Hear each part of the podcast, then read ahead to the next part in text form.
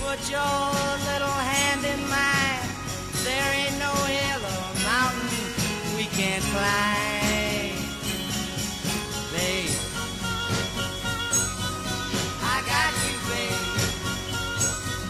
I got you,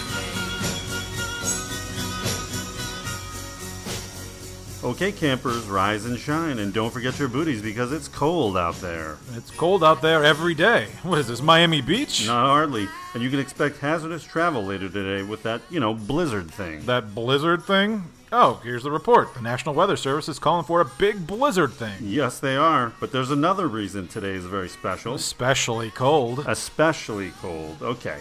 But the big question on everybody's lips, Chapped lips. on their chap lips, right. Do you think Phil's gonna come out and see his shadow? Punxsutawney Phil. That's right, rodent lovers, it's Groundhog Day!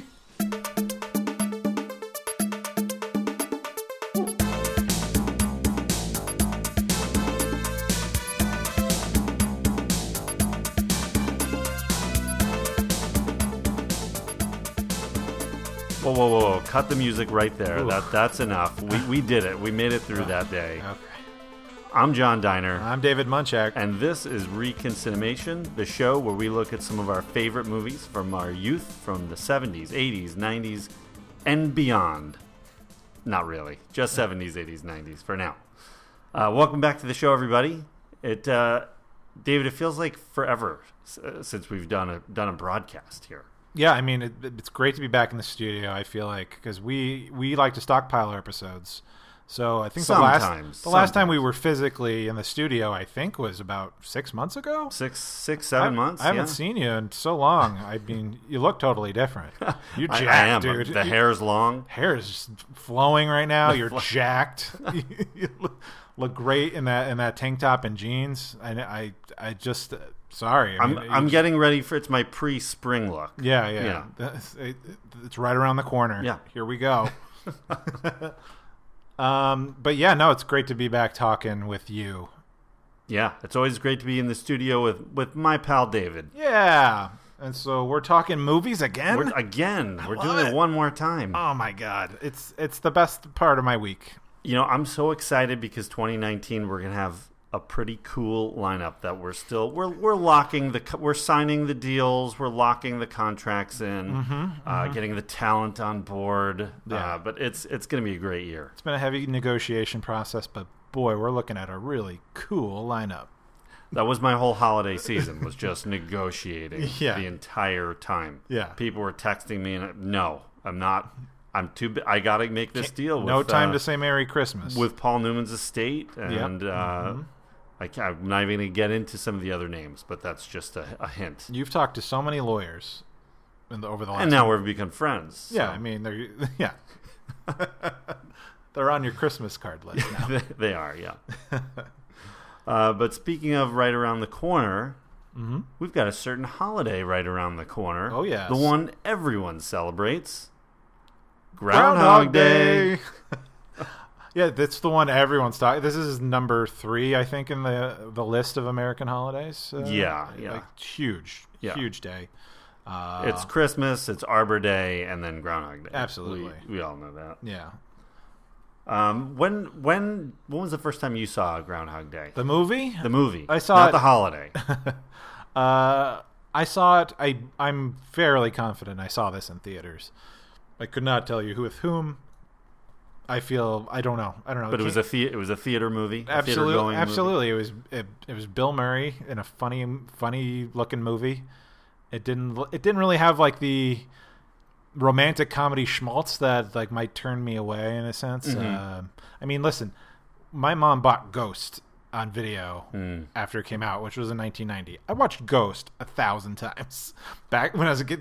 Like we didn't have a ton of movies necessarily, Mm-hmm. but we had Ghost, which I think we got from McDonald's for like three bucks. Oh, that was the best. That, those promos, Back to the Future, Back to the Goach, Goach, Ghost, and Goach is Goach. the sequel to Ghost. then wasn't it like some like Western film? I think I don't even know what those McDonald's There movies was. Did Batman come through were. McDonald's? Ooh, maybe. I don't. I can't remember. I, I, I wouldn't E.T.? think it did. E Like, I E.T. don't know. might have. Yeah, I don't know.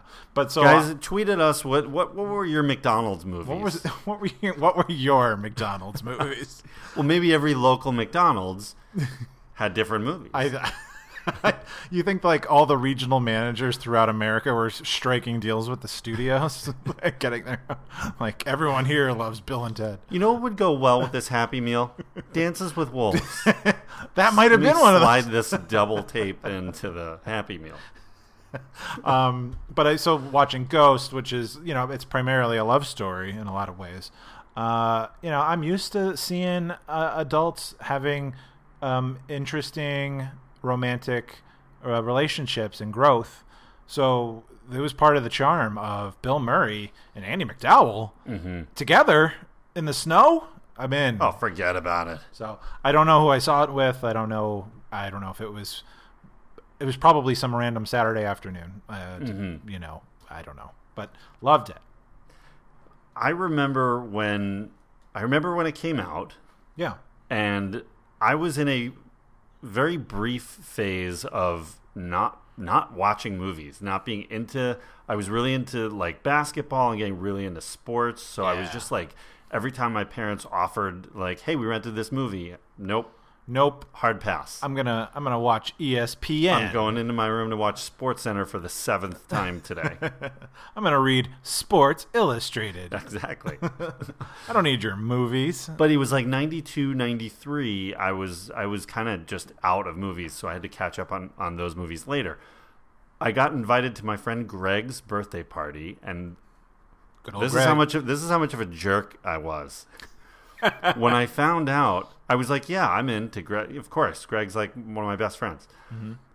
When I found out their party was to go, you know, as a group to see Groundhog Day, I uh, I uninvited myself. Whoa!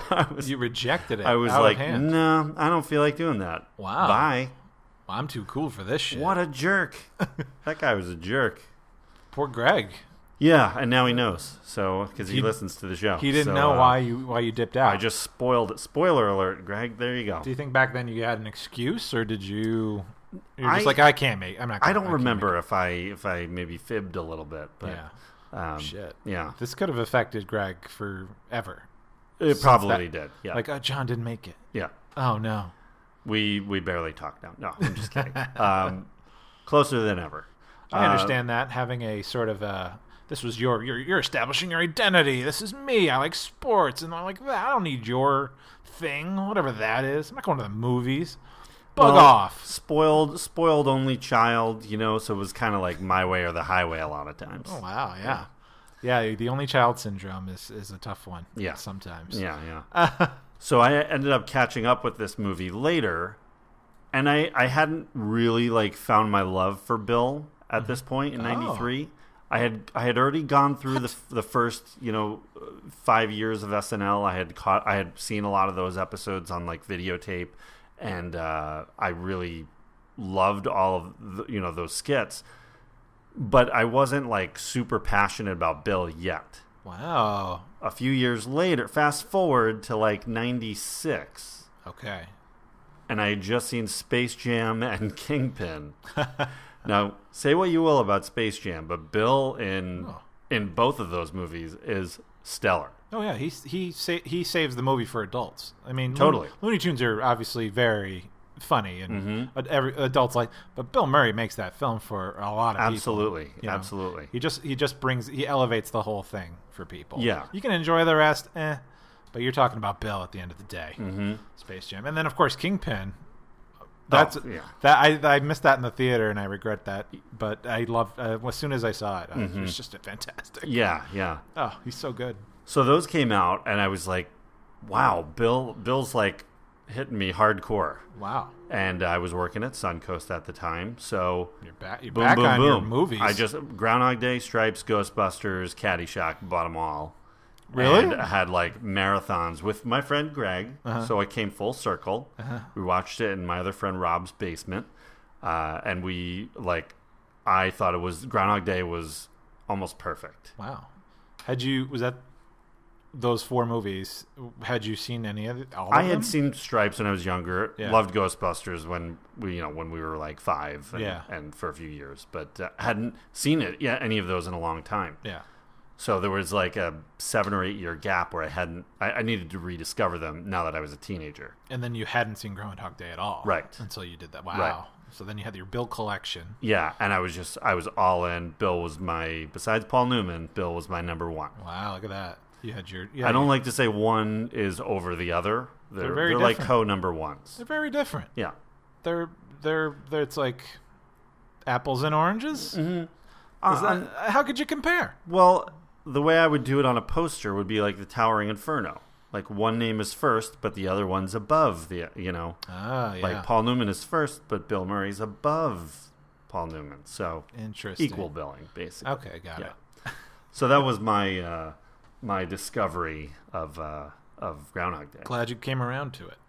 Separately from that, What? Danny Rubin, the writer of the film, was uh, one of my teachers in film school. Oh, So how about that? Yeah. That had to be a treat. it was, yeah, it was uh, it was interesting when I was at the College of Santa Fe, R.I.P. R.I.P. uh, Danny was there. He'd only been there, I think, for a few years, and he wasn't a full time faculty member. It was, you know, he was living and writing in Santa Fe and then teaching part time on the side, and and we did some interesting writing experiments in that class. But at the time, he he didn't really have l- that much positive to say about his experience on this, and I've heard. At different times, like anybody, I think your perspective changes, and Yeah. um, how you view certain experiences. But at the time, it felt like he had a little more negativity towards the way the project changed from what he, he envisioned early on. Yeah. They tore his script apart.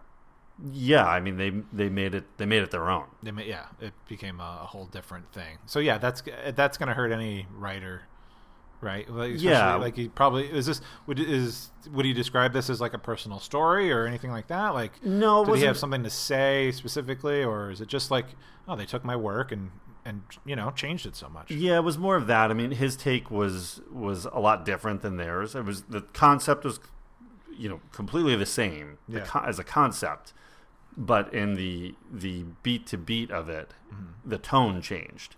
All right. So it went from more of a dark, dark comedy to more of a lighthearted comedy. Mm-hmm. I don't know if you'd call it romantic, but yeah. definitely more of an uplifting feeling by the end. It's a happy ending. Yeah, it's pretty- Spoiler alert. Yeah, yeah, it's an optimistic kind of thing. Yeah, it's not really a romantic comedy. There's a rom- there's a romance in it, but it's not it's not about that. Yeah. you know. So uh, yeah, because it's sort of like really like a one way romance that yeah, yeah, very heavily you know manipulated, directed Yeah. romance.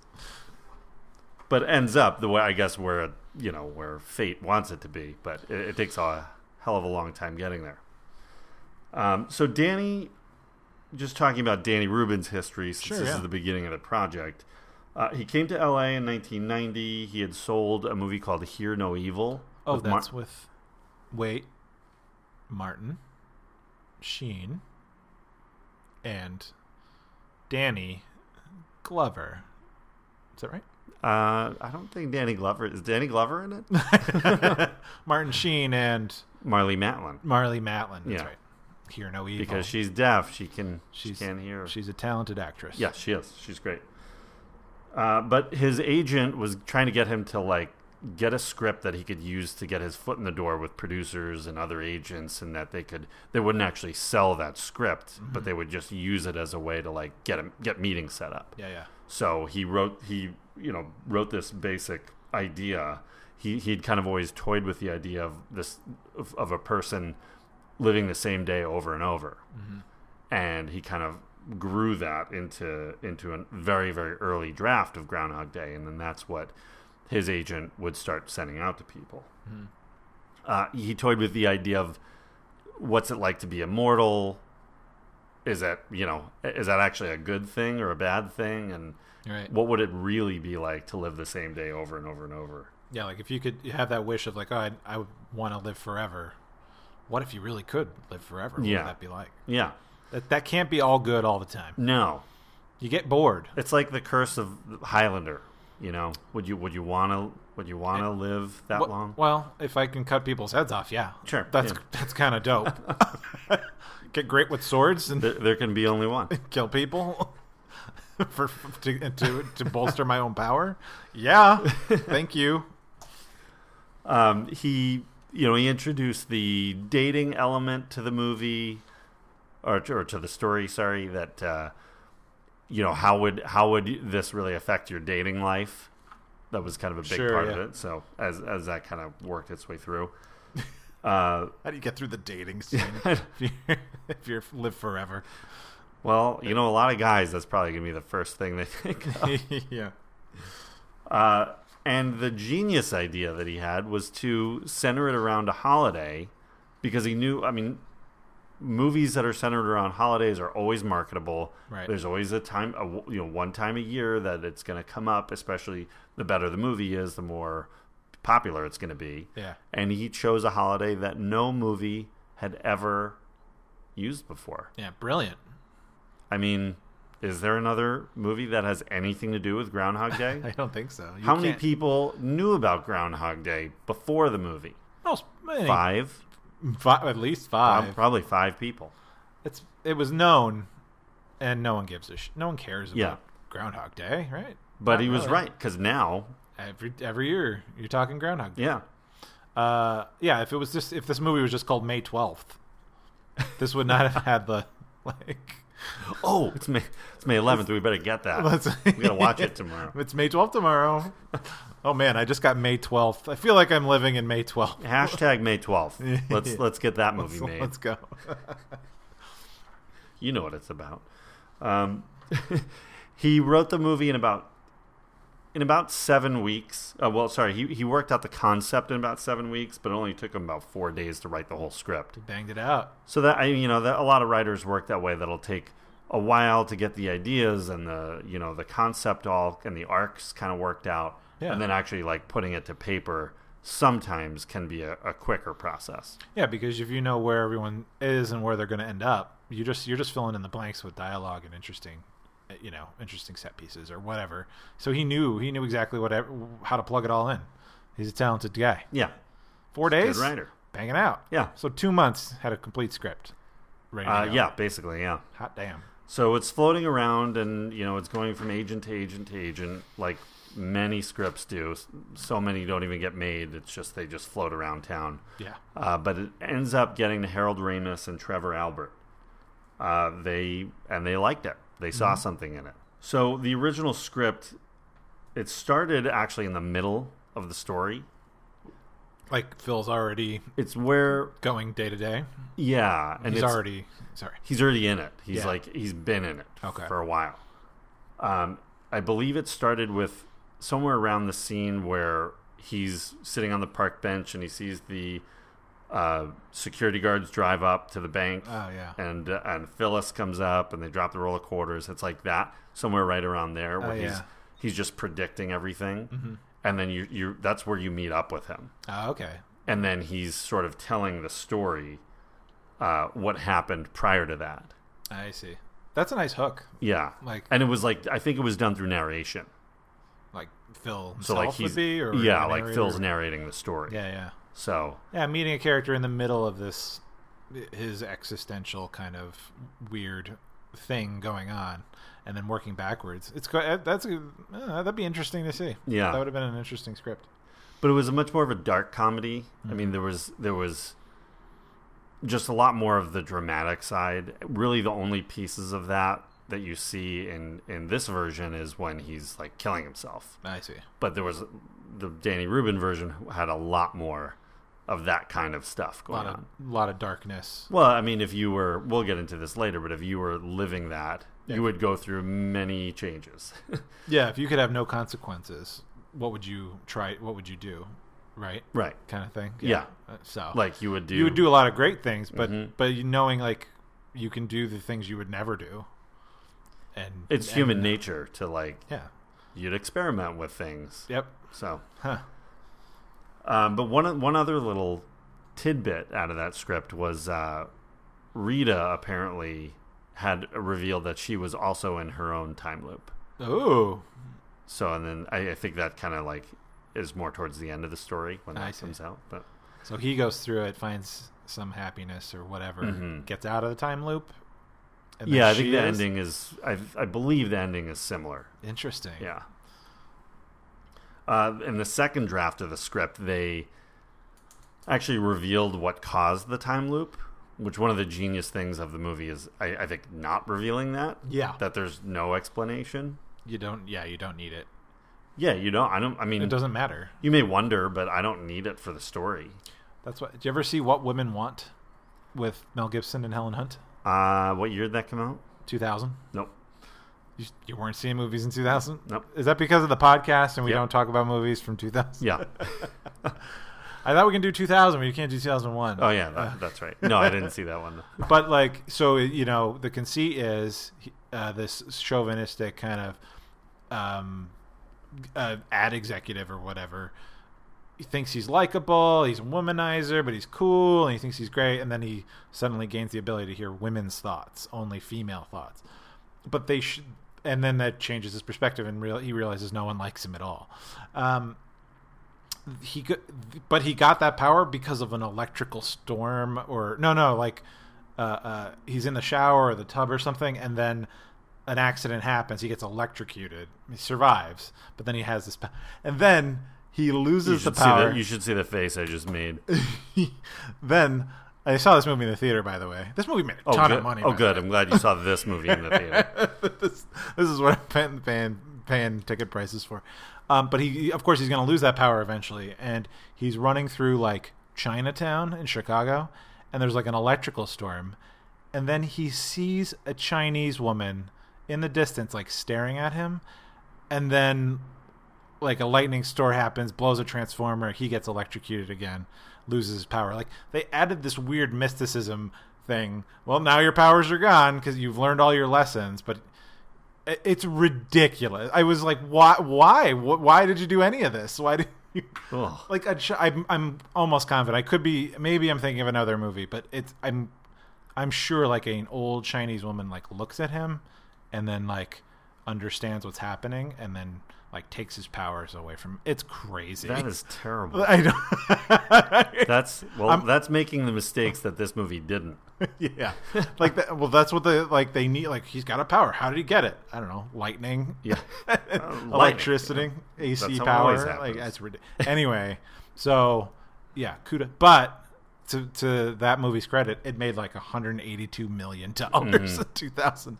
Well, that was you know Helen Hunt? Mel's movies were Mel. still doing really well, and Helen Hunt was coming off of as good as it gets, probably yeah, right. Oscar winner. Yeah. Mad about you. All this. Yeah, Emmy winner. Oscar winner. Emmy, Oscars, But anyway, Tonys. I just the the talking about how like there's no real reason there, there's no uh, or, or there's no physical reason why this happens. We don't know why. I mean, we know philosophically why this happens to him, but you don't need a actual like explanation. Well, in the second draft of the script, they did put one in. What? and it was so when now I, I don't know the exact timeline of this draft they may have already moved away from the starting in the middle Uh-huh. because when he's in the news station he's it starts with him breaking up with his girlfriend Uh, she turns around and puts a curse on him that curse. he has to live the same day for 10,000 days oh, where did she get that power? oh she looked at yeah she just went to like a psychic or something That is bananas. I'm glad. I'm glad they dropped that. yeah so um, that That's uh, hysterical. She curses- Ramus, Sorry. uh, Harold Ramus, thankfully, uh, was the one to, to really push to drop that. I wonder if she I think was... that was something that the studio was, uh, that Columbia They- they and wanted, right? in there. They Yeah. like they needed a tangible like, w- why would this happen? You got to explain it. That's like Exactly. that's the classic note. Like explain why this is happening. Like the Yeah. rest of the movie explains it for you. You don't. You can't have an imagination. yeah, like, things What's just that? don't happen. Things other things happen to make things happen, and we have to show them and not tell them. Yeah. So uh, so yeah, thankfully Harold had the uh, clout and the ability to kind of get rid of that. What if what if uh, what if Columbia had the idea uh, back in the day? Well, where do ghosts come from, though? Who created ghosts? And then you have to explain all the ghosts in Ghostbusters. Oh yeah, there's got to be a reason. I'm sure that like Mm-hmm. who's in control of all this? No, no, we're not talking about it. Ghosts just exist.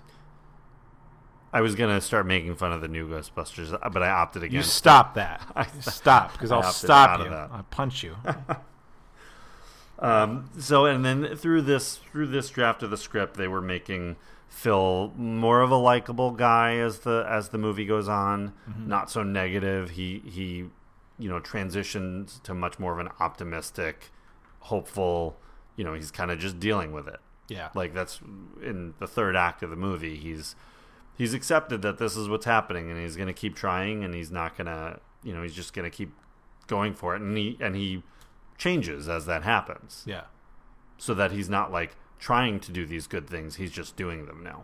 Yeah, he's doing it for for himself. Well, he's doing it for others. Right. He's doing good things for others. Right, right. Um, well, and even the general Phil uh, character, while he isn't like really, he's not he's not like the he's not a villain in any way. He's just kind of a kind of an asshole. No, but, yeah, he's an but- asshole. But like not he's not.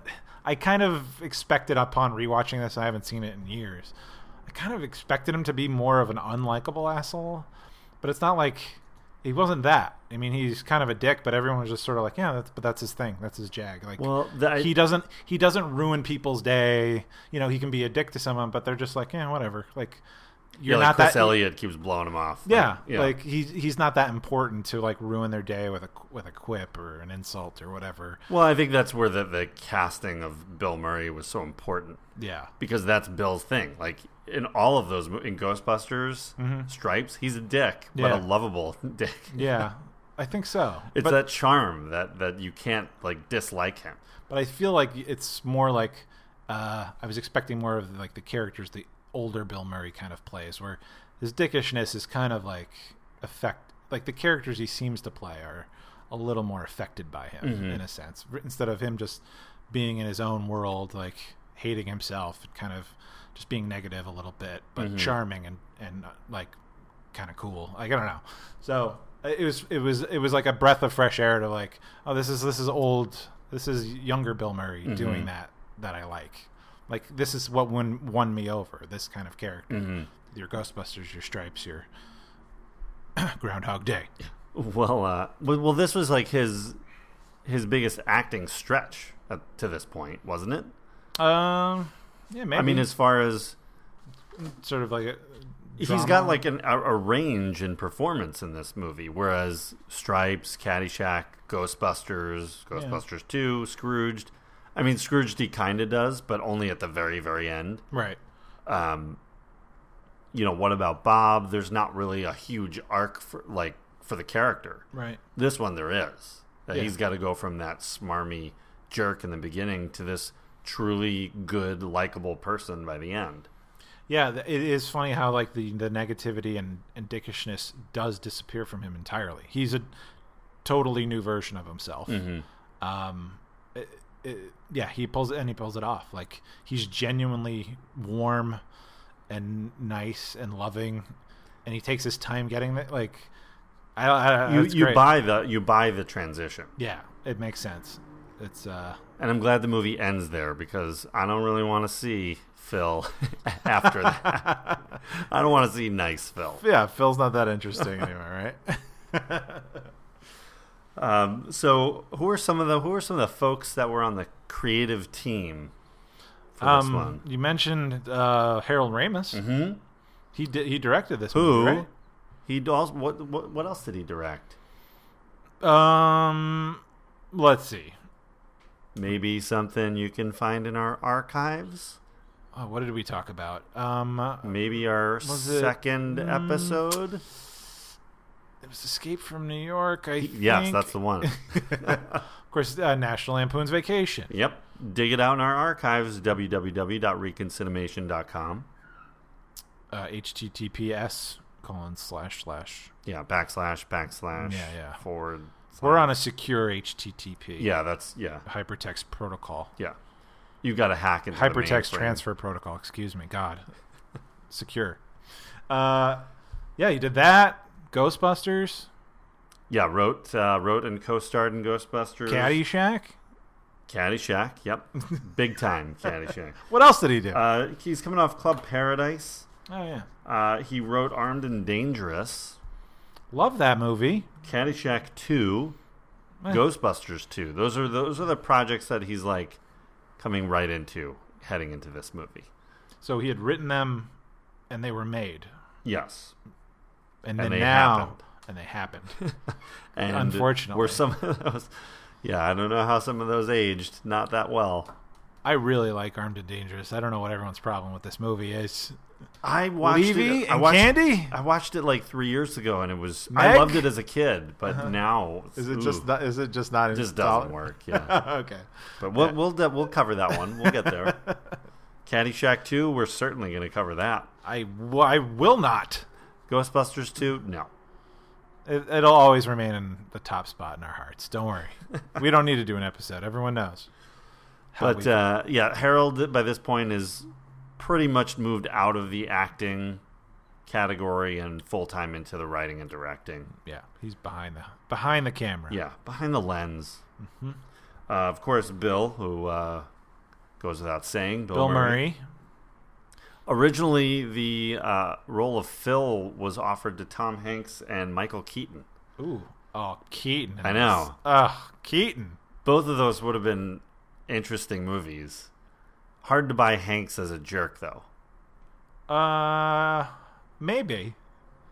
Maybe then. I don't know. Ninth- now you, we're talking like 1993 Hanks. 1993, 92, 93 Hanks. 93 Hanks as a jerk. This is like Joe versus the thing volcano is- Hanks. like he- he's not that jerky. Phil isn't that terrible of a guy. He's just kind of like put upon.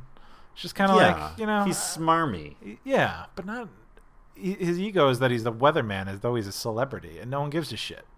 like I don't know. Maybe Hanks could have done it. I, I think mean, I'm Hank- sure they would have done great. you're with you're it. not wrong. You're not wrong. Like I mean, Bill's the great, the best choice. He he takes that role and runs with it. So Well, the funny part was when Hanks read it, Mm-hmm. he told Ramus, he's like, "You need to put Bill Murray here. did he really? This is Bill Murray." yeah, yeah. He's yeah. like, "Bill's like an asshole all the time." right. So yeah. Huh. Good suggestion. yeah. Uh, Michael Keaton, I think, would have at this point would have probably done really well with it. Yes. Oh, I'd love to see Keaton do that. Yeah, This this movie. but That'd be I, th- I think by the time they went to Keaton, Murray was in the picture, Yeah. and I think you know with his connection with Harold Ramis at that point, it was Yeah. it was kind of like, yeah, let, let's let's do it. Let's go. Cool.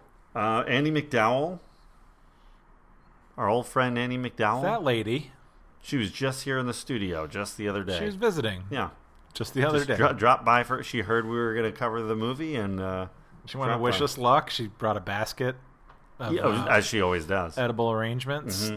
Thank you. We're working through that pineapple. Uh, she was a model who uh, s- transitioned into acting in the late '80s. Uh, she was in Sex, Lies, and Videotape. Your favorite movie of all time, Green Card. Green card I Mm-hmm. know you, yeah. with Gerard Depardieu. Uh, Hudson Hawk and the Ooh. player.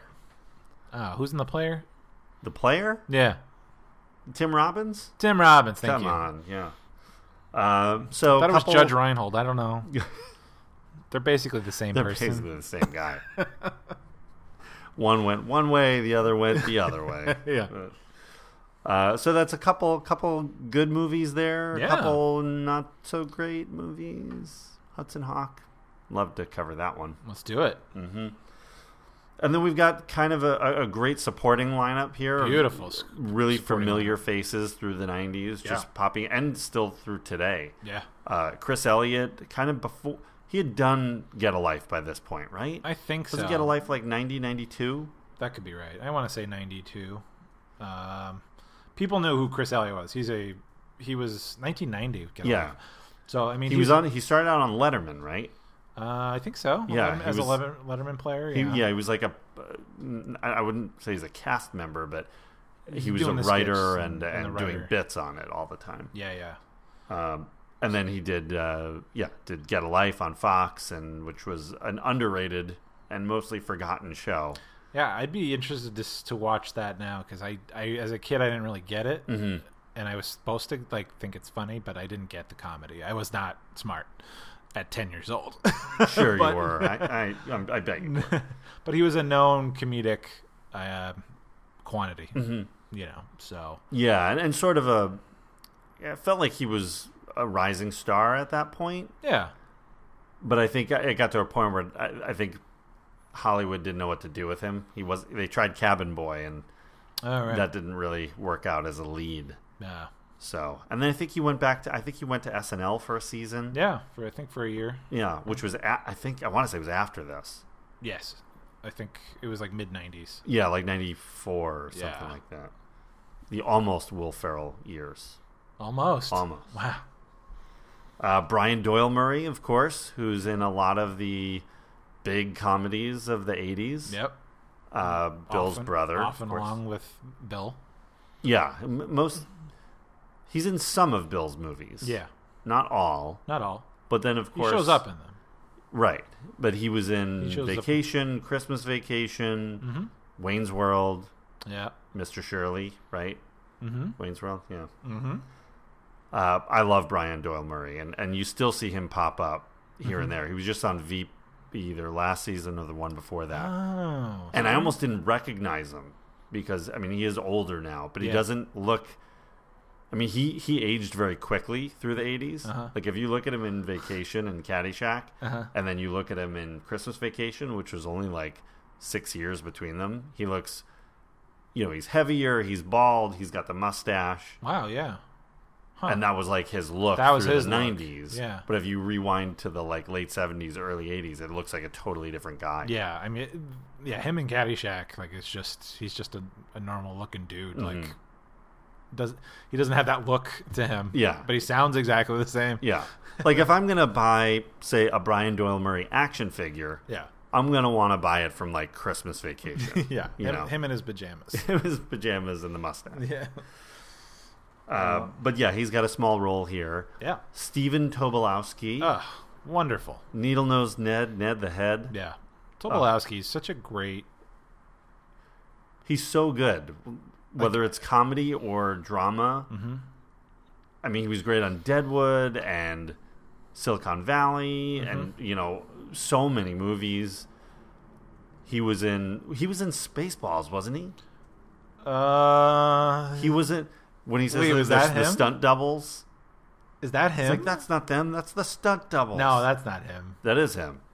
Is it? Look it up. No way. We're gonna. We're, David's gonna I don't believe it. pull up the pull no, up he, the he might be in space, recon. but that's not. him. recon pewter. I'm gonna Pull look that at up. the Recon Cinemation database. the official recon pewter. recomputer. Um, but he is, um, you know, is his? Uh, oh, he is in Spaceballs. Yeah, Captain of the Guard. Captain of the Guard. Exactly.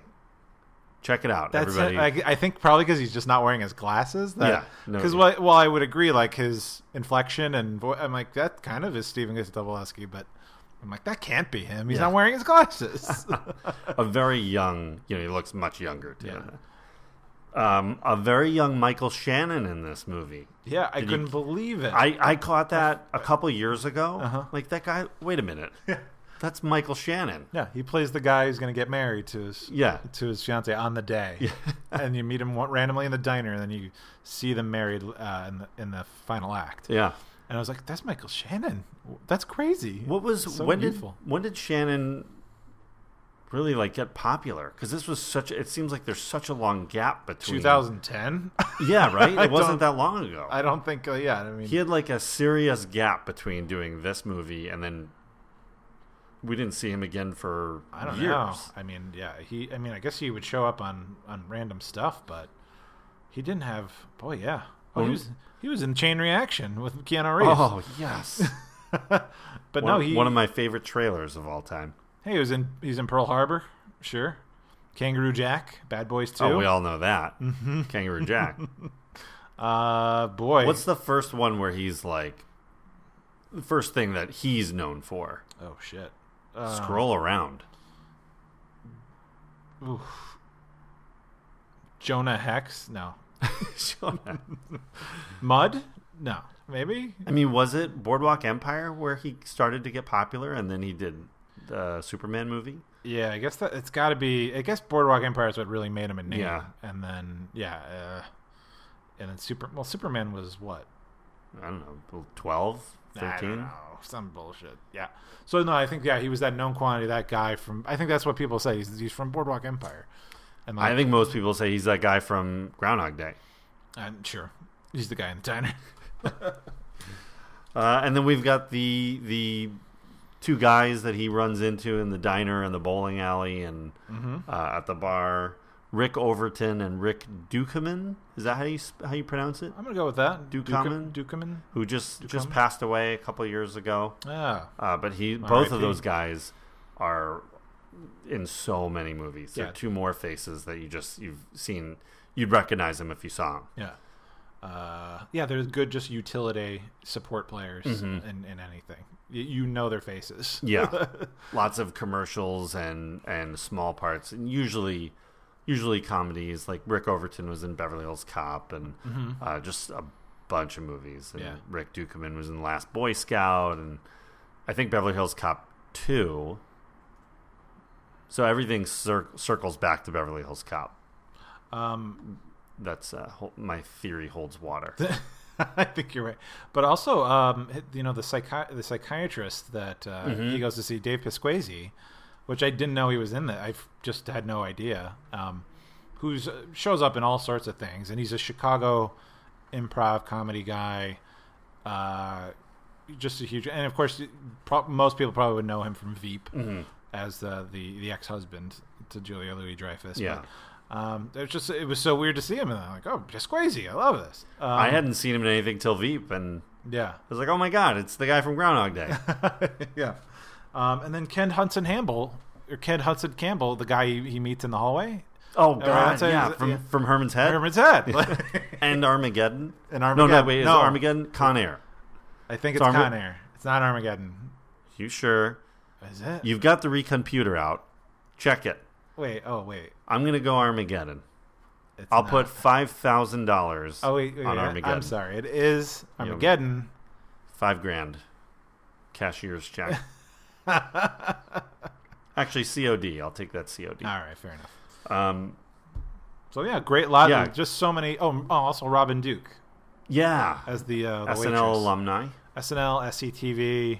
Yeah. um, and a few other movies that she's de- I've definitely seen her in. But, but it's just it's just great to see uh, talented people. just Yeah. bringing color, um, making the the town of Punxsutawney more colorful Mm-hmm. and, and fun. Yeah, yeah. You, You got know? three SNL graduates here. Yeah. Bill Murray, Brian Doyle Murray, and Robin Duke. Yeah, Uh, just great, great cast all the way through. yeah.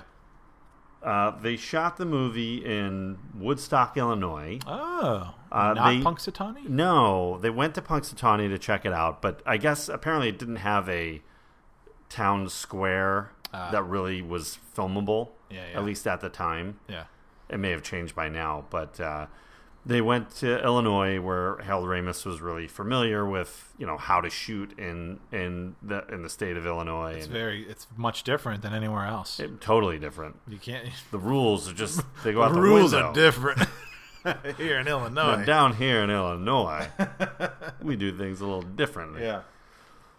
Uh, so yeah, they found Woodstock and and uh, shot the movie there. The Punxsutawney uh, town representatives were apparently very peeved Yeah. uh, that they were snubbed. Uh, they, but have they a did sh- they have a shit town. so. They, they ended up coming to uh, Woodstock to kind of check it out and Yeah. and eventually gave it their uh, stamp of approval. Uh, that explains why the one jewelry store is called Woodstock Jewelry Store in the square. I think that's Mm-hmm. like, I, for whatever reason, that just stood out to me while I was rewatching it. There we go. Woodstock, why? Yeah. Yeah. Well, just I don't know. You, you, I, I tend to notice things in the background Mm-hmm. a little more. Like, oh, did s- did someone write? Did someone create that or whatever? You know, you gotta you gotta pick the name of the stores and stuff. Mm-hmm. Right. But they just use the the name, And there you have it. which is such an interesting anecdote. Uh, they raised uh, cast as the groundhog as as Punxsutawney Phil. Mm-hmm. They cast a family of real groundhogs who are Oh. who are trained uh, specifically to be in in this movie apparently. oh, And they named all of them the entire family Scooter. scooter. Okay. okay. And good old good old Scoot bit uh, bit Bill Murray twice. Yeah, in the car. in Yep. the- when they're driving. Yep, Yeah. Legendary. legendary story. Not a lot of actors bite Bill Murray. But Scooter got away with it, Scooter did. and Bill had to get a damn rabies shot. Yep, that'd be a pain. That would be. Where- I don't know. I've never gotten a rabies shot. It's a real pain in the arse. Is that, is that where they give it to you? I thought so. Don't they In do the- that? in the butt? May- Maybe, back in the maybe back in the day. Uh, Maybe now. I don't know. I feel like you, you'd have to get a shot in the ass a couple times. It's gotta. It's gotta happen at some point. uh, this this movie had to be tough to film I imagine. with the repetition of doing. You know, there's sequences in it that they do take after take after take of him like learning. You know, where he's studying her basically Yeah. Mm-hmm. and like learning what she likes and doesn't like and trying to master that and win her over just doing different uh, i think it's it's a little bit different than the way like stanley kubrick would do it oh, okay. where he'd do 80 takes of a scene like the same way and actors would go insane like they're on the set like Yeah. scatman crothers and shelley duvall Yeah. and probably many other people but But like, y- there's so many different. There's a lot of similar shots of him going into, say, the town square, but then there's alternate angles for different scenes, and it's all pretty consistent in terms of cloud cover and all that. Like just sort of the drabness of it. Uh, of course, you can, you know you light for that and whatever, but um, and and and fix it in post. But I mean, it looked really good. Like, and you have to use a lot of the the same as many of the same extras with the same outfits, same order every Mm-hmm. now time. you know, it had to be boring for them because they would be doing the same action over and over and over Yeah, yeah. but bill and, and andy mcdowell to an extent would They be just- able to play it differently each each ta take because it's that's the story yeah, yeah. not like with Kubrick where it's like you're just trying to pull something out of an actor, this Mm-hmm. one particular thing. Whereas here it's like like he- he's regular Phil and then he's more pissed and then he's confused and then he's Yeah. you know there's a different uh, motivation. Imagine if Kubrick, 93 Kubrick, did Groundhog Day with the original script. Like, this, this thing would be insane. They'd still be shooting it. this one movie would be dark and crazy. Just it would ver- be a lot like Eyes Wide Shut. Yeah. Maybe him and Danny Rubin would have hit it off Yeah. and uh, they would have uh, too, too bad Ramus got to it first. ah, he ruined everything. Stanley Kubrick's Groundhog Day. Holy shit.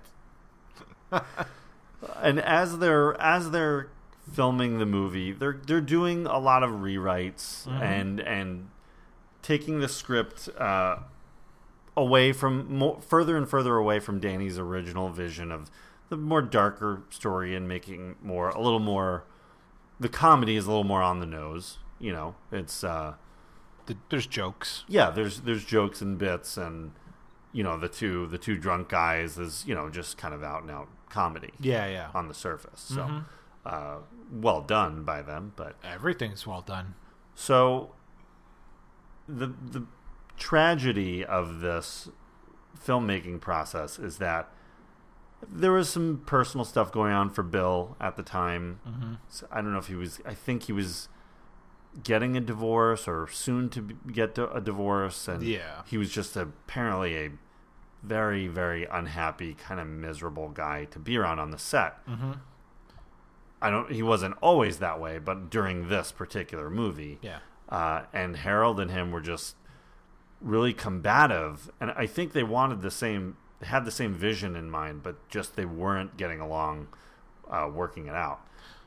Mm-hmm. So Harold would end up sending Bill to go talk to Danny, to go work on rewrites, and while they were out of the room, like Harold would do what he wanted.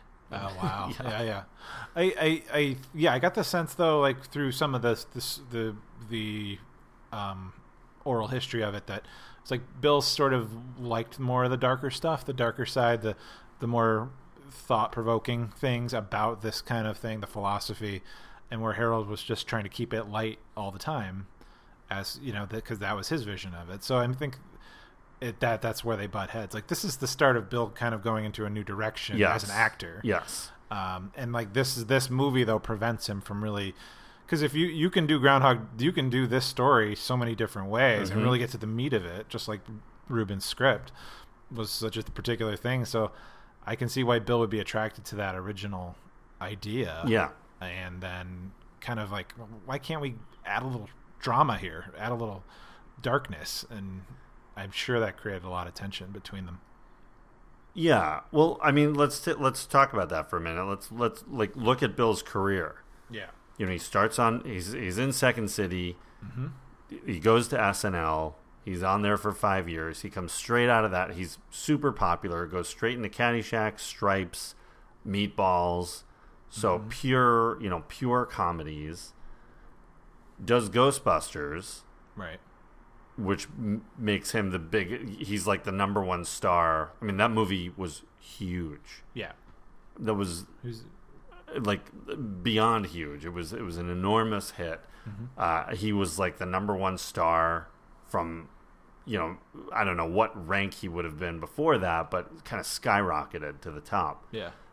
and i don't think that was something he wanted at the time at least No, he, well, he wanted to. He really was trying to be an artist, right? I mean, didn't he only agree to do Ghostbusters if they produced razor's edge Razor's Edge? Yeah. which is a more which was a complete drama. Yeah. very serious.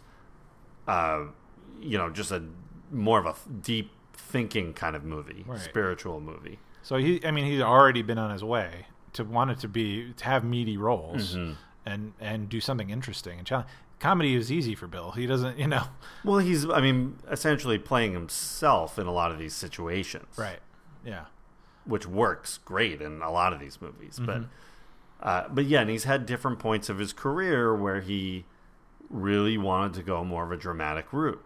So he did Ghostbusters, huge hit, does Razor's Edge, disaster of a movie Right. that m- very few people have actually, not very few, but it's not a very commonly seen film. yeah. I don't think I know anybody who's seen it. I haven't seen it. I've never seen it. It's not readily available anywhere on your your uh, your platforms It's uh, it's we can rent it on Prime Video. for how much? I'm gonna click. Um, if you have Prime, it's just streaming for free. Really? Yeah. Well, then I will check it out. so go ahead. You just blew my mind. Denham Elliott's in that. Teresa Russell. Yeah. So go for it. Uh, and then after that, he does. He takes a break from acting. He like leaves the business except for one cameo in Little Shop of Horrors, Oh yeah. which was great. Uh, but he takes himself out of everything. He moves to Paris. He kind of just tries to clear his head and figure out how to deal with this popularity that now he's got forever because of Ghostbusters. Comes back. Scrooged is his comeback movie. That's a hit That's a hit. right into go- embracing the celebrityness goes right into Ghostbusters 2, which was a financial hit, not so great of a movie. Yeah, no. And then right into quick change. Yeah, Quick Change, What About which was Bob? and what about Bob, which weren't you know, he was on the decline there. You know, Hmm. They're from not big, from they're not hits, but Right. They're they're solid movies, but they're not like A list movies. Sure, Mm-hmm. sure. Which I think he was hoping for at the time. Uh, and then Groundhog Day is following those up. So he's in this period of like the movie, the last couple haven't been so successful. He was very unhappy on Ghostbusters 2. Uh, I think they all f- admit that it was a forced thing. They weren't, they didn't really have a well you know, thought out idea that they wanted to do. It was just the studio was pushing them to make a sequel, and they finally just gave in and did it. Huh. Uh, so, you know, I could see why he's looking for something else to do, something more dramatic, something different. yeah. This, And- this sort of high concept movie, mm-hmm. a sci-fi movie, really. You're right. This is this is hard sci high sci-fi. You'd put it so you if you had a video store, yeah. you'd put in sci-fi horror. Sci- yeah, sci-fi, because yeah, of course they're always lumped together. You like to make a case for every movie to be in sci-fi. it's horror. sci-fi horror. Yeah. There's always an element.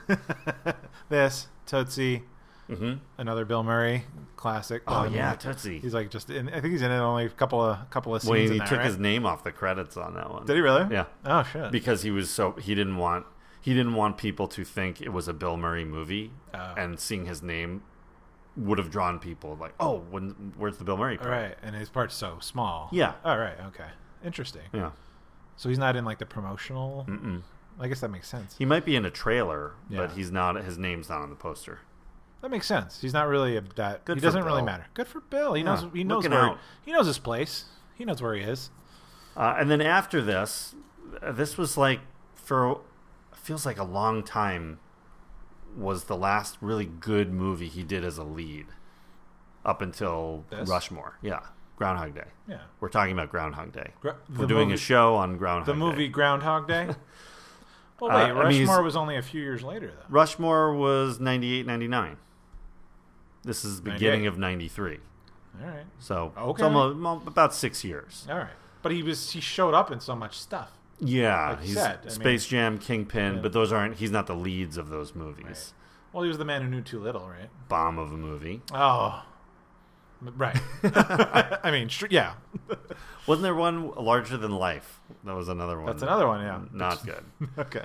So he's Uh, bouncing around. So Rushmore, when he gets to Rushmore, that's like his, and that movie goes over so well and is so popular. That's a career changing role, Yeah. and why he's been so loyal to Wes Anderson since then. yeah, yeah. That that was that took him back to an upper echelon and respectable and and a comedic but also dramatic role that now he's getting Oscar and Golden Globe nominations and Yep. um, a lot of just a lot more of respect as an actor. Yeah. So he- you know, Ramus was part of his early career and, and, and, and making a name for himself as a comedic actor. Yeah. Um, and then it was Wes Anderson that sort of the, the second part of his career. Yeah. And now, I mean, and then it became a point where you can just do whatever the hell he wants. Oh, yeah. And I mean, now that was forever. But He literally just shows up anywhere he wants. Just we does we all whatever. know what Bill's up to. So. oh my god! I mean, Bill Murray showing up in a Parks and Rec episode hmm And Angie Tribeca. and Andrew Tribeca. I love. Oh my god! It was unbelievable. I, I couldn't believe it. Yeah. The fact that he, they could get him on Yeah. the phone, to, and Got to call that 800 number. you got to get him. So, but uh, Uh, but yeah, so it's it's really like a turning point in his career, and it's kind of the end of his. It's unfortunately the end of his relationship with Harold Ramis, and Yeah. and that's a real sad thing that they had. I mean, their the movies they did together were were some of their best stuff was together. sure, yeah, I mean, Bill obviously has had a longer career than than Harold, and and especially as an actor. Yeah. Um, and he's had other great roles, but I mean, Caddyshack, Ghostbusters, Groundhog Day, Stripes were all like some of the, still Bill's top movies. yeah. And then ha- and, you know Harold is, plays his good friend in like two of those, right? Stripes, Yeah, and he's, and he's Ghostbusters? got a cameo in Groundhog Day. Yeah, cameo on Groundhog Day. Yeah. So, uh, But I think you know it was it was a bummer that Har- Harold had just kind of had it, and with Bill's attitude, and and it wasn't a very commonly known thing. I mean, I I didn't really think I just I didn't really put too much thought into like, hey, they haven't worked together in a while. It just felt like their careers went different ways. yeah, But uh, yeah, years ago, I I discovered there was actually heat between them, yeah, and it only got resolved uh, on Harold's deathbed, yeah. Right. which is the not awful. I mean, at least they did, you know, make peace. Like Yeah. basically, as Harold was was passing away, and, Yeah. and it was Brian Doyle Murray who, you know, told Bill he's like Harold's Harold's dying. You gotta You got you gotta come see him. Yeah, yeah. And then he, a nice uh, sort of eulogy for him at the Oscars. in a Yeah. sense, you know, just a Which- nice honor. We'll post a, a link to that if you haven't seen it. It was especially knowing that they hadn't spoken for so long. Yeah. The fact that Bill took a minute and went rogue on, on the Oscars telecast Yeah. and uh, did a little shout out to Harold Ramis. I thought that was I thought that was beautiful. Yeah, yeah. Ah. Ah, Anyway, moving back on back to Groundhog Day. Groundhog Day. there's a lot of uh, there's a lot of heavy heavy themes in this movie. Like what? Well, I mean, what's it really about? What's what do you, what do you think it like is actually saying? Yeah, I mean it's it's tough. It's uh you could like how do you how does one live a, a fulfilling life, a, a best your your best life? How do you is the point of living for yourself or for others? Is it is it about love? Is it about um, you know, sort of being a fulf- like a self-actualized person, which is basically fulfilled like in all of your needs. You know, um, is it about you know finding perfection? You know, there's so many different ways you can kind of go.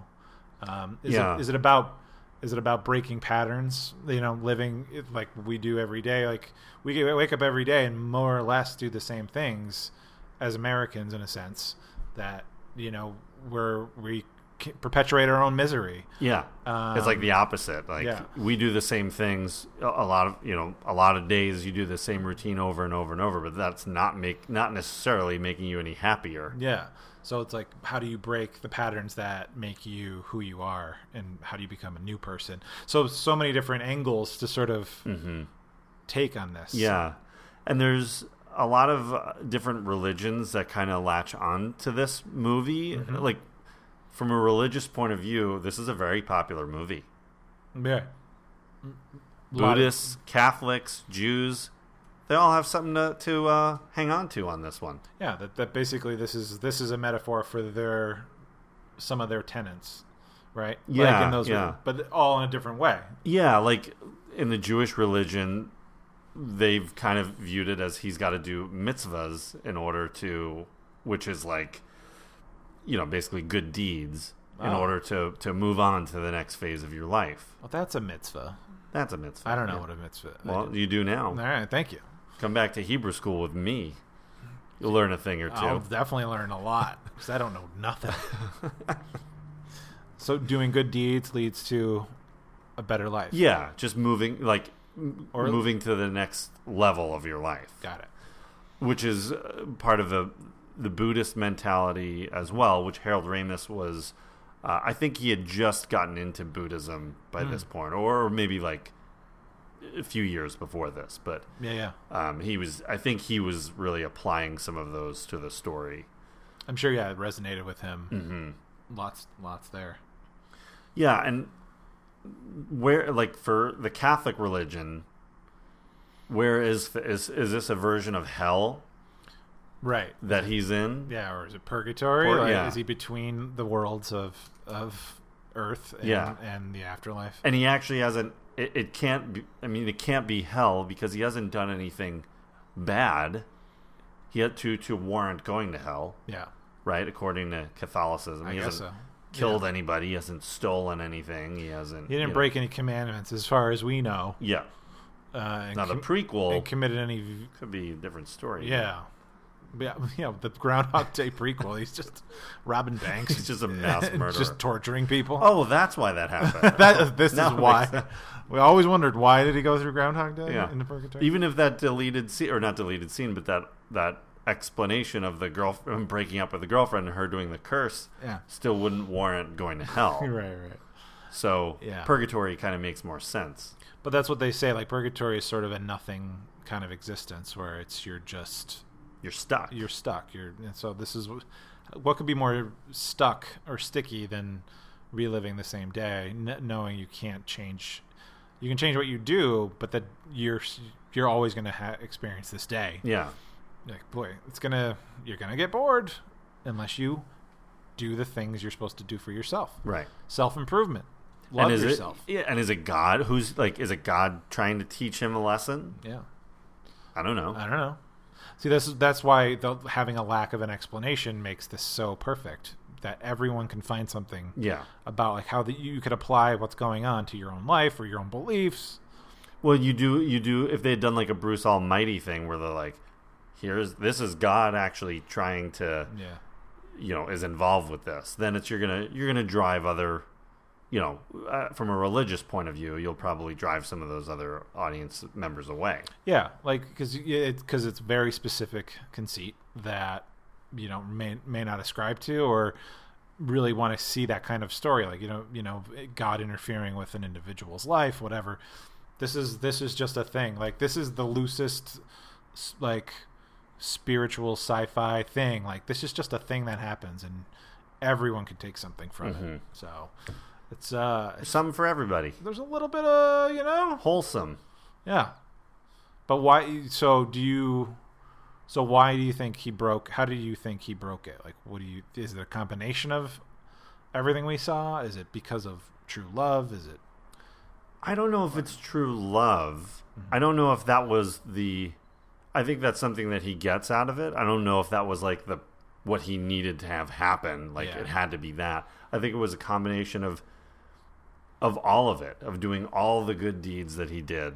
Like all of that needed to happen to completely reshape him as a person yeah um, and love is a part of that. But he did you know, helping the old man, catching the little kid. Yep. You know, I think it was just, and even that moment when he catches the kid, he's still like you see that snippy Bill or, or Phil still in there. Yeah. You know? He's like, say thank you, say thank which you. is still like I- part of his personality. Like you can't suck all of that out of him. Yeah, yeah. You know, uh, apparently the I didn't know this. The the kid the kid is can be seen in the background of when he's in the hospital with the old man. Oh, really? And the kid has a cast on. oh apparently, wow, Supposedly. Gee, I did not catch that. I don't know if that's true. I want to go back and see, but like, The, the, but there is a lot of that. Like the two Yeah. drunk guys, you can see them in the background of other scenes, and Yeah. Mm-hmm. you see the old man in the background of. N- I don't think it's just where he runs into Needle Nose Ned, oh yeah, he's, yeah which he's might be also- my favorite scene. I don't know. I've got a lot of favorite scenes, Uh-huh. but Needle Nose Ned, those those sequences are just they're so good together. Those guys. Yeah, I think it is. uh, It's that common. It's every he. I think it's that self actualization. Like everything, everything is is there. He has everything he needs to to exist and to be, you know, to be protected and to be a, f- a complete person. And part of that is also, you know, having creative pursuits. You know, becoming a musician and becoming an ice sculptor or whatever. like, that- which I've done. I did that. I mean, You've done that.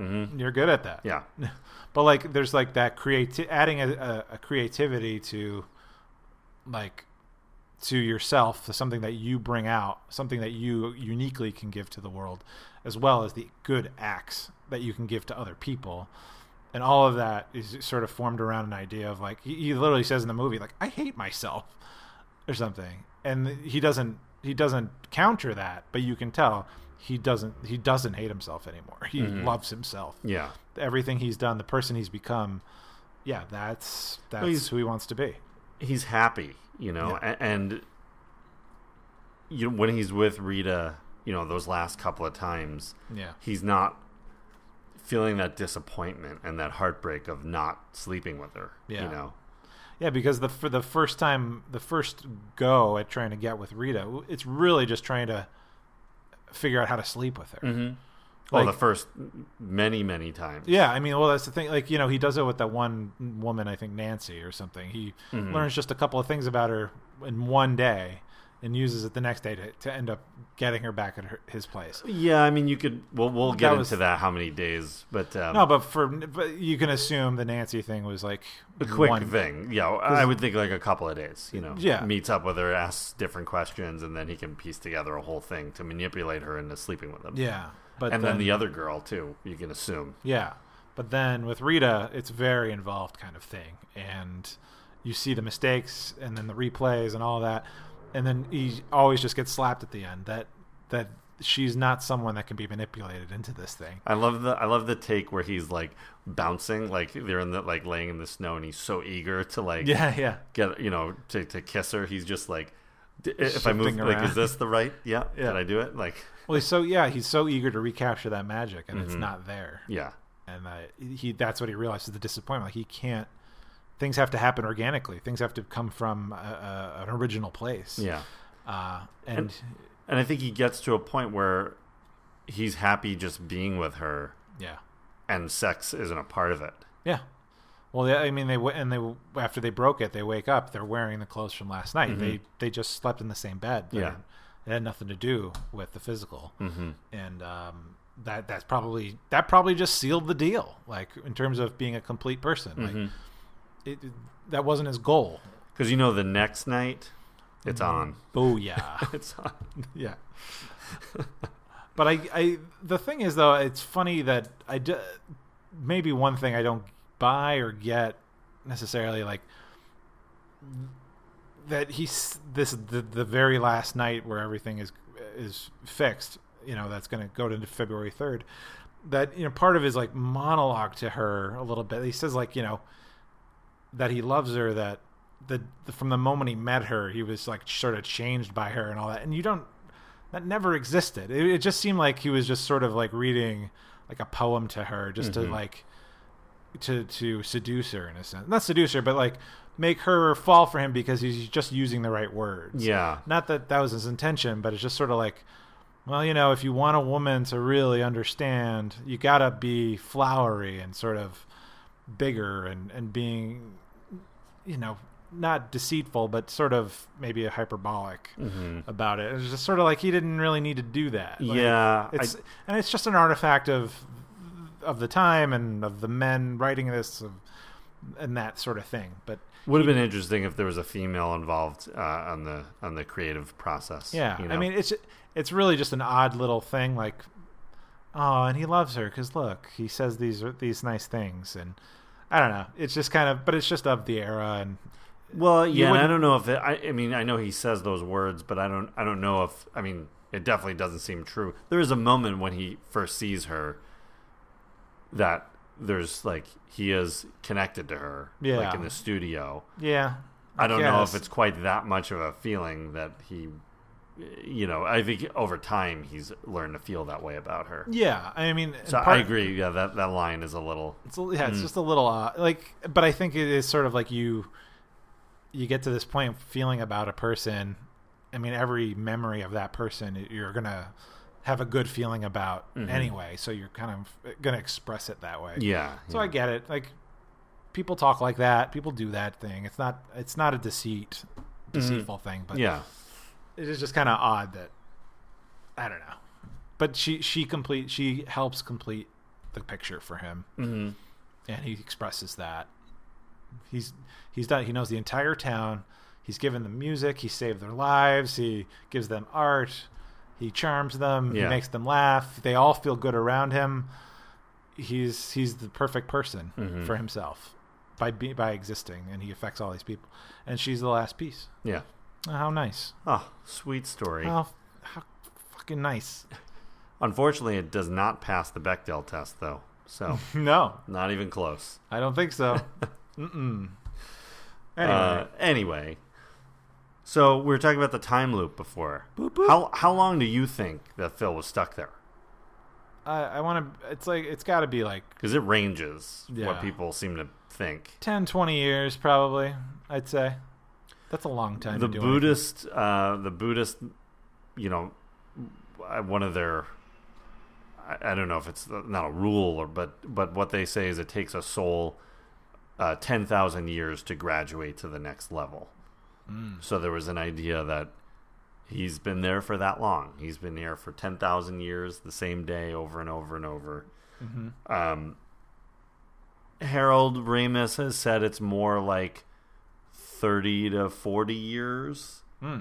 Uh, o- other interviews, he's said 10 years.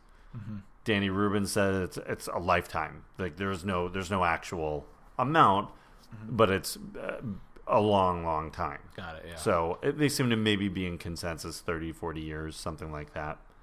Hmm. Uh, if you ask the studio, they would have said they said two weeks. they said that, but there's so many separate days in the movie that doesn't if even you make can- sense. You can calculate it. I mean, just him saying that he saw the movie like a hundred times. yeah. Like there you go. Yeah. Yeah. Yeah. it just two weeks. And there's uh, there's other people who have broken it down to eight years, eight months, sixteen days. Uh, some have broken it down to just under thirty four years. Yeah. Yeah. Uh, there's a way to calculate certain things. right. I Because mean, it just- takes it takes a long a certain amount of time to do anything. You can to well, you learn can something. count how many takes they are. When he says, you know, he saw the movie hundreds of times, you know, add that in. Yeah. Um, you know, you can guesstimate certain things, but how long does it take to learn piano in that way? exactly, yeah, Yeah. from not knowing at all, how long does it take to learn how ice sculpt? Yeah. Because could he do those in one day? Oh, maybe. You know, Maybe. No. I learned ice sculpting in four days. oh. Yeah, T- just just under four days. To be fair, most your ice sculptors i- ice sculptures are pretty much just big blocks with uh, a couple of holes in them. Yeah, They that's what don't- I'm going. It's for. just art. It's just abstract that's- art. that's what I'm going for. yeah. Okay. Got it. block two holes. So that took that took only a few days. what does it mean to you?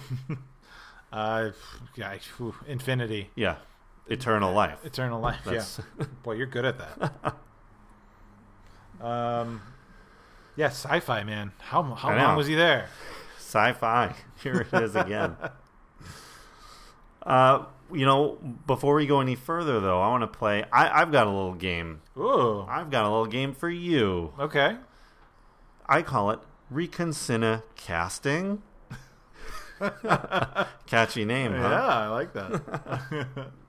All right, if you could if you could recast this role in it, with today's, you know, today's actors, today's group of actors, who would you who would you put as Phil? That's Phil. Phil Connors. Phil Connors. Um, And yes, it can be someone from Marvel, okay? I know you you're Chris Evans. No. um, you went Evans. Of all the Chris's, you went yeah, Evans. exactly. Probably Helmsworth. Um, Oh, Hemsworth, of course. he can do it, Hemsworth. yeah. He can do anything. Hemsworth could play the Chris Elliott character. So, um, uh, let's see. If you want to go, you can go to c- maybe a couple different ways. You probably get like a Steve Carell type. Mm-hmm. Uh, you could do maybe a Chris Pratt type. Going younger with the Pratt. Yeah, I mean, like Steve Carell's a little, maybe too old, in, in a sense. He's like 75 now. yeah, he's so old, dude. Uh, who else? And then maybe Ryan Gosling, if he could be charming. Oh, he. If If he's he's he's pretty charming in that Yeah. financial crisis movie. uh, I think a, um, I think a crazy stupid love Gosling could do it. Okay, there you go. What do you think about like an Aziz Ansari? Um, the, the he could, yeah, yeah, sure. I could see an Aziz, a, a non-problematic Aziz. No, yeah. um, now I was thinking if you do a role reversal, could you do an Amy Schumer as a female Phil Connors? Mm. She'd have to beef up the dramatic acting chops a little bit. Right. I think she'd have to, you know, really work Yeah. on that because I don't know if she's there yet. You got a Shum. I, uh, I'd say, you know, like a Maya Rudolph. Nah, No, no Maya. no Maya Amy Poehler though, Polar. Poehler can't do. I mean, can't you- go wrong. With I mean, her. Faye could do it. I like Faye as an actress. she does maybe fine. yeah. She pulls it.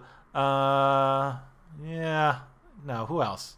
What if you had like an Emma Stone though? Emma Stone too young. Oh, Emma Stone might work. A, I kinda ro- a like- role reversal Emma Stone. Emma Stone, yeah. I kind of. I Like could that buy that. as a Phil character. Yeah. And Gosling as Annie McDowell. Boom. We got this. Let's do. I mean, th- And they're, Chris they're a Hemsworth couple. as- I mean, they're a pair anyway. Yeah. So they've done like three or four movies. But and Chris Hemsworth as Chris Elliott. I'm. I think we. I think we nailed it. so Emma Stone as Phil Con- a female Phil Connors. You know, Phil Connors. What's the What's the female f- name for Phil? Phyllis? Philip. Phyllis. Hmm. Philly. Fi- fi- Lisa. fi- sure. Lisa. she plays Lisa. Lisa Simpson. Let's just call her Lisa Simpson. yeah. The new character's Lisa Simpson. uh, and then And Gosling as as the Annie McDowell role. and Rita. So Rita. what's the male Rita? Ryan. Rick. Rick. Lisa Simpson and Rick Schroeder. Lisa Simpson meets Rick Schroeder and they fall in love. Uh, Sold. And Great. Hemsworth as Chris Elliott. yeah. Yeah. Uh, perfect. And keep Stephen Tobolowsky as Needle Nose yeah, Ned. he'd have to. Yeah. There's no recasting. That Ned. stays. All right, I'm sold. I'm, go- I'm good All with right, that. I'll buy that. Uh, well, let me just throw out there, not necessarily for modern audience, but uh, I could have seen Kurt Russell as Phil Connors. Yes. I could, um. Yes. uh, yeah. yeah. So we're we're Post backdraft, post backdraft. Yeah. Pre. we're like Captain Ron. Was it Captain Ron 92, 93? I think. s- Yeah. Maybe. So we're looking at Captain Ron Uh, Captain era Ron-esque. Kurt. Yeah, Oh. absolutely. One hundred Uh-huh. percent. The charm is there. you know, he's the right age. Um. So we're saying he's not in this movie though, right? No, No. no. Well, I mean, if we're going there, if if Kurt's not in it, who's got the best hair in this movie? Oh, best hair. Best well, hair. it's a rough movie for hair. I gotta go Andy McDowell. Annie McDowell, oh, she's got that full head There's, of hair. there's There's, so much of it. so much to play with. so much to do. or Punxsutawney Phil. And then you know what? Can you get can you get from Kurt Russell to Andy McDowell? Oh, I got it. I, I actually have it already. Go! Whoa! Andy McDowell to uh, oh God, why am I? Uh, James Spader, Sex Lies and Videotape, Spader to Kurt, Stargate. Uh-huh. Stargate, boom, Boom. Yes, that didn't. Ba-dum-bum. That was our mini Kurt's corner. A quickie, but a goodie. We love you, Kurt. We'll see you soon. Very soon. Yeah. Well, we'll see you. You may not see us. Yeah. We're always watching. That's typically how it goes. The two of us in the bushes uh, Just like peeking over the. with sunglasses and Inspector Gadget. Uh, Yeah, he's wearing a, Coats. we're just wearing a big trench coat. yeah. You're A on big- my you're on my shoulders. Wearing, we're wearing a really tall. And I've got the big fake mustache. yeah, over your regular beard.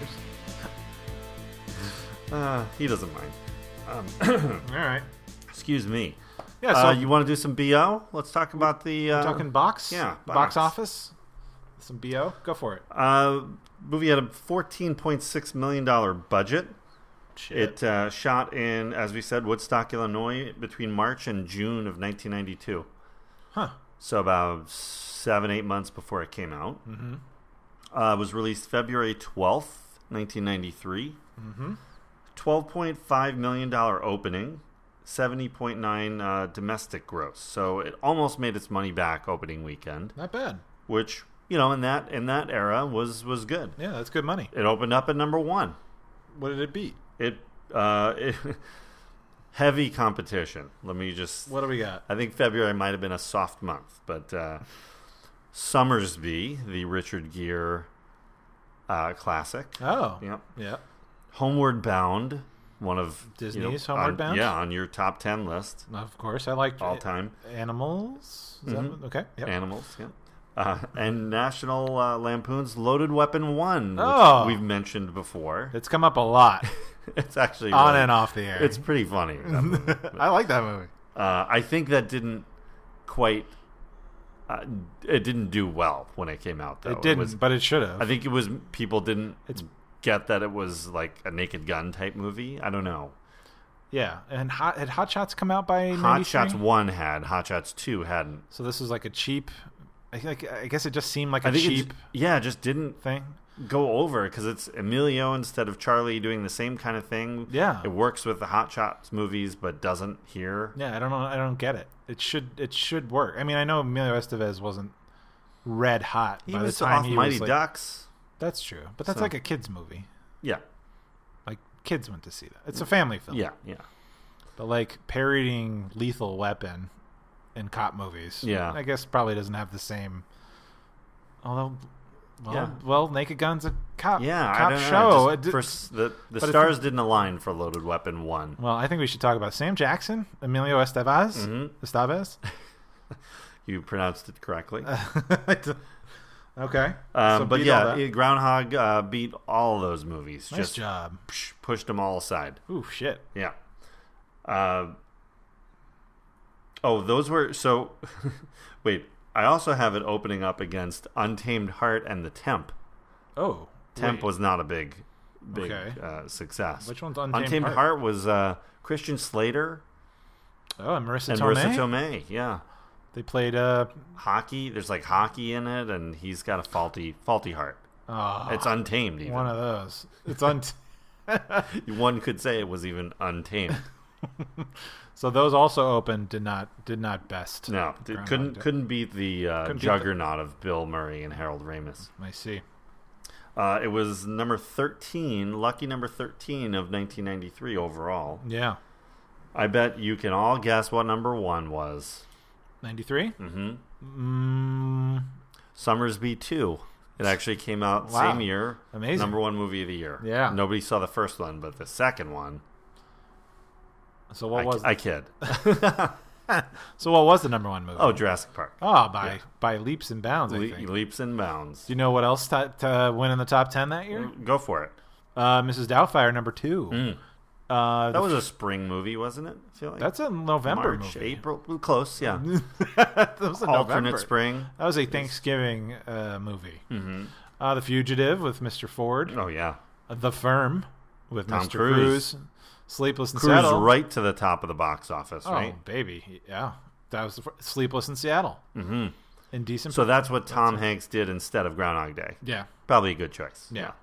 Uh, Sleepless uh, in Seattle.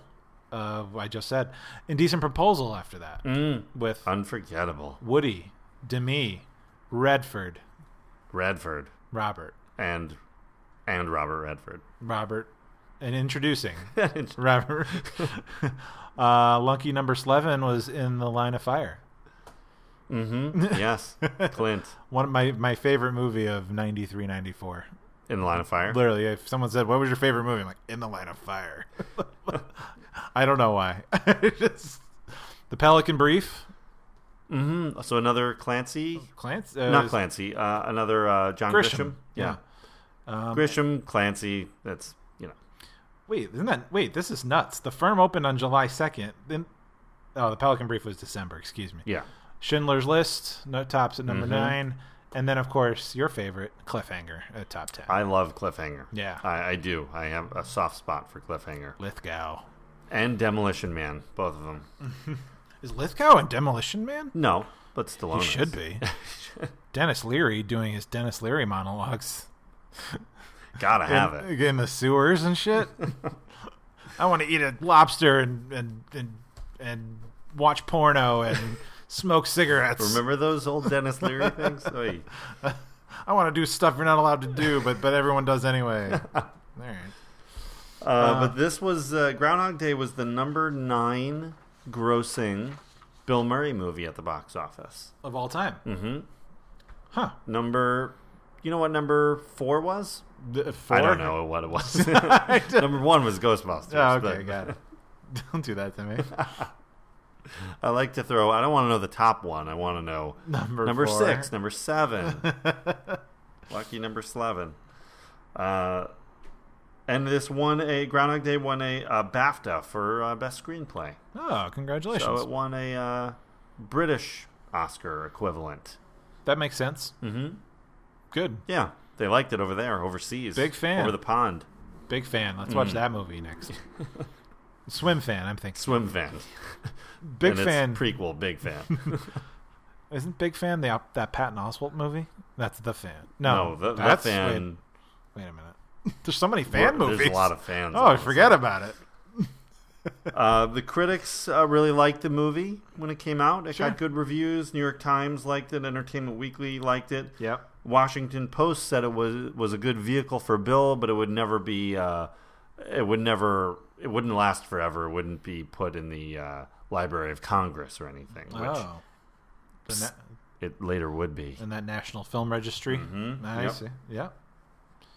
Uh, Roger Ebert uh, liked it at first, but admitted that it got better with age, and the more and more you watched it, the better the movie got. Got it. Yes. Which I concur. I would agree with that. Uh, as we said, 2006, it did get inducted into the National Film Registry. Uh, was this was this the first movie to use a time loop? Mm, I don't think the first one, but certainly not a you know first mainstream I would big say- movie. Yeah, and it's but the, certainly a lot of movies had that. I mean, I Oh, looked, yeah. I sort of looked it up. I mean, there's there's other films with the same, with a, a conceit of at least repeating time, Mm. you know, repeating days. Not, I don't think it's that as specific as this, but certainly the best comedic use of it. yeah, there's not really any a lot of comedies that do this. No, I mean as a co- I think as a comedy, it's much it's a much easier sell as a drama. Yeah, I think the closest comedy is that uh, the Netflix movie Naked with Marlon Wayans. He starts every day uh, at a wedding and he's naked. no apparently, way, I read, th- I looked it up. that's a thing. no, it's on Netflix.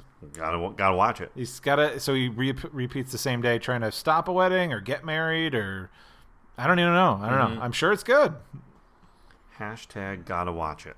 Okay, writing that Hmm. but down. uh, th- this, but Gou- Groundhog Day and probably Edge of Tomorrow are my favorite time loop movies. Ah, yeah, yeah, good Right? one. Mm-hmm. Live, die, repeat. Let's go. Let's go. It's my favorite video game I've ever watched in, in a theater. Where would you rank this in uh, your personal Bill Murray uh, list? My Murray list.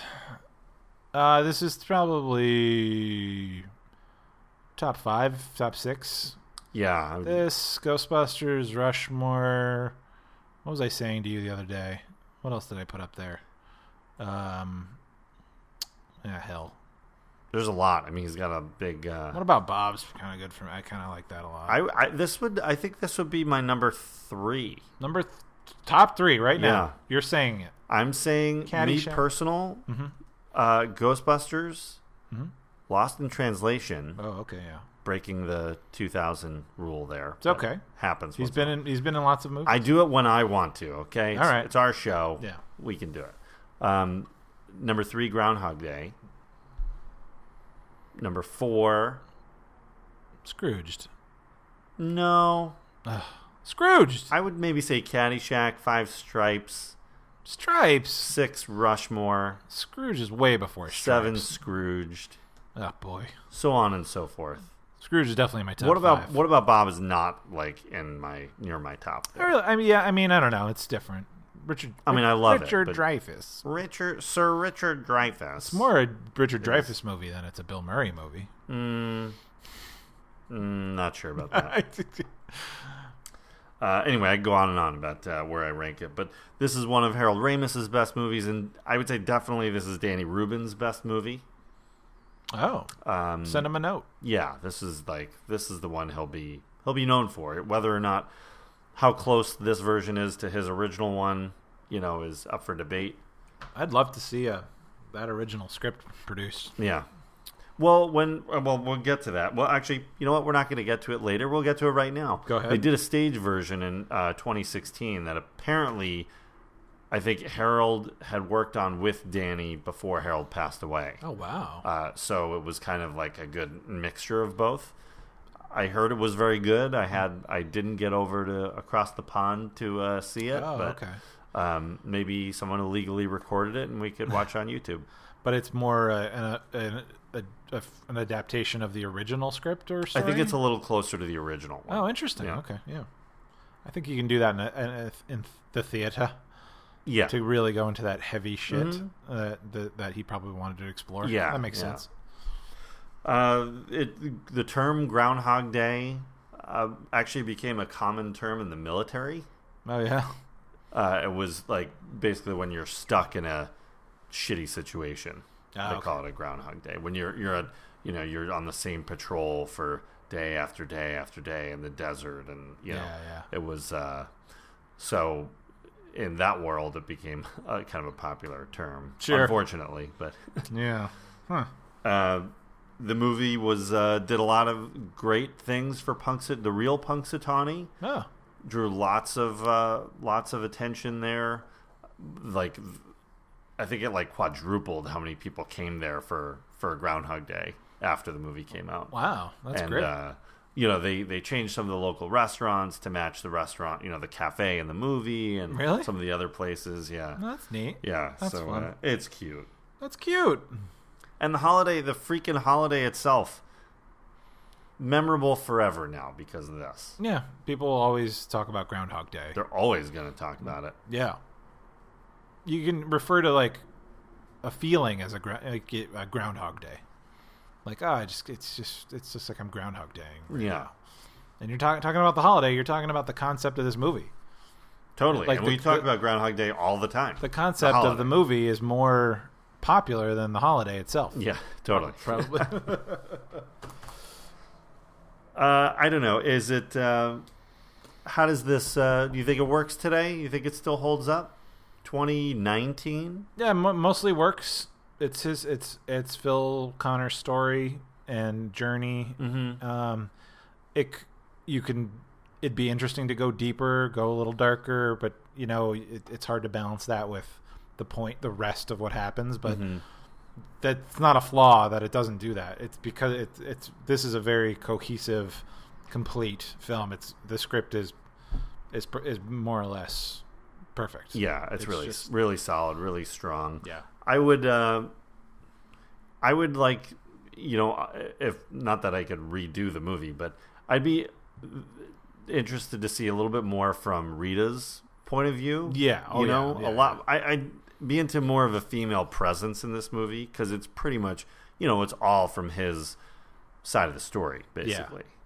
but then it would just be a lot of the two of them together and really she can only be revealed based on how he changes every time it's Mm-hmm. it's a, it's kind of harder to do like to, to offer that up Yeah, i I mean you don't- could do more character stuff just to make her more interesting like Right. you know she's kind of one note like she's a driven producer kind of no nonsense fun but you don't really know much about her Mm-hmm. you know Yeah, we really don't know anything about her other than what he's she's revealing to him. yeah yeah Ah. But uh, so yeah, I don't know. I, I think uh, you could you could do something there, but uh, absolutely, I think it holds up now. It's it's totally enjoyable. It's it's sweet. It's funny.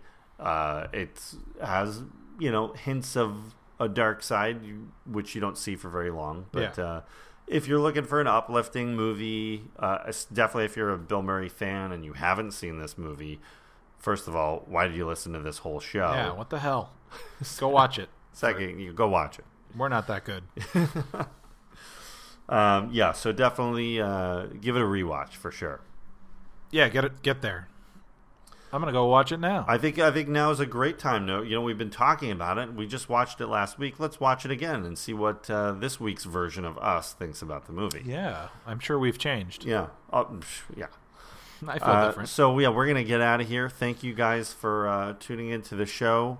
Thanks we all. want we want to thank some of our friends, our usual buddies. Yeah, uh, Curtis Moore for the the poster, uh, and E.K. Wimmer uh, for the theme song. Thank you again, and check out. Be sure to check out his show, Laser Graves. yes, everything '80s and more. Yeah, really interesting content there. yeah, Uh, check him out. There's some some good horror stuff that he's been doing lately. Yeah. Uh, movies and some stuff that you certainly haven't seen in a while, if ever. Yes. So uh, give him a, give him a shout out.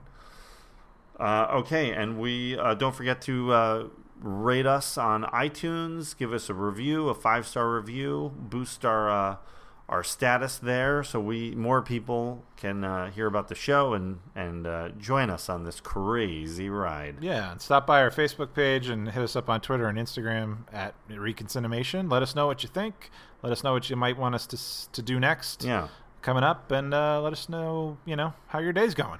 Any comments, critiques on the the questions from the last few episodes? You know, fire away at us. And Anything you want to see in the future, you let us know. We've got a, a cool lineup coming up in February, and uh, I'm excited to uh, be back here with my Same. pal David. Yeah, pals, forever. And thanks to all our listeners all around the globe, yes, thank you. literally every continent, all of Uh, maybe Maybe not six one. out of seven. them. yeah. maybe. Um, all right, guys. We'll see you in two weeks with our next show. Bye now.